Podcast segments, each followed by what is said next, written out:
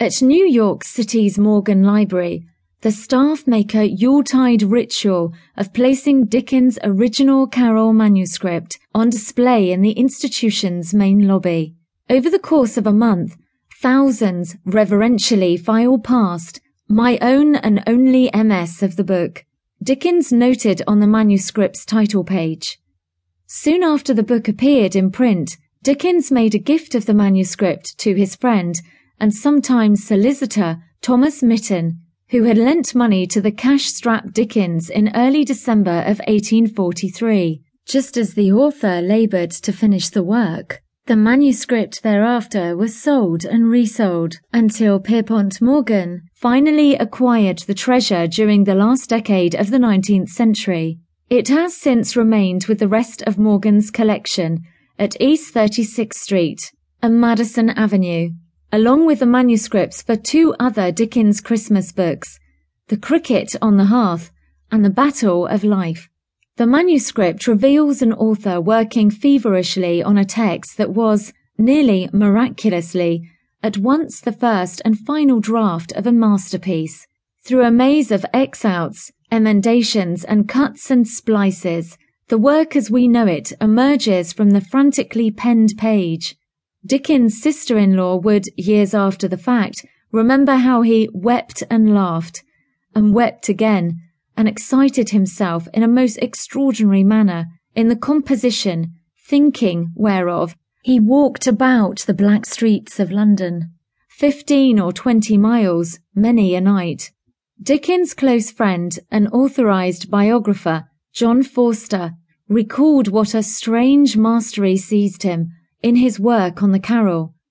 As Paul Davis writes in The Lives and Times of Ebenezer Scrooge, the intensity of his concentration on the tale, written in little more than a month, suggests that the little book liberated important areas of his imagination.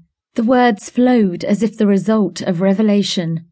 Charles Dickens, age 31, began writing A Christmas Carol in October 1843 at that time, his new novel, Martin Chuzzlewit, which his publishers, Chapman and Hall, had been issuing as a monthly serial, and which Dickens continued to labour on, was proving unpopular with readers, so much so that the publishers threatened to cut his monthly annuity by a then substantial £50 if sales did not improve soon, either with Chuzzlewit or something else. The carol proved the answer to this dilemma.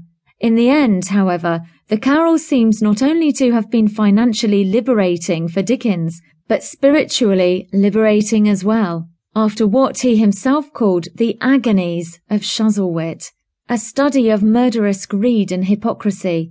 Chuzzlewit called forth less of Dickens' idealism than any of the earlier works, writes Davis. Chuzzlewit's Dostoevskian subject matter inverts the Christian virtues. Its worldly characters have faith only in money and hope only for gain, while Charity Pecksniff, the shrewish daughter of its hypocritical villain, performs a perverse denial of her name. The Carol, a story of genuine charity, provided welcome relief for both Dickens and his readers from the depressing world of Martin Chuzzlewit's. To keep Chuzzlewit's going and do this little book, The Carol, in the odd times between parts of it was, as you may suppose, pretty tight work, Dickens wrote a friend. When it was done, I broke out like a madman.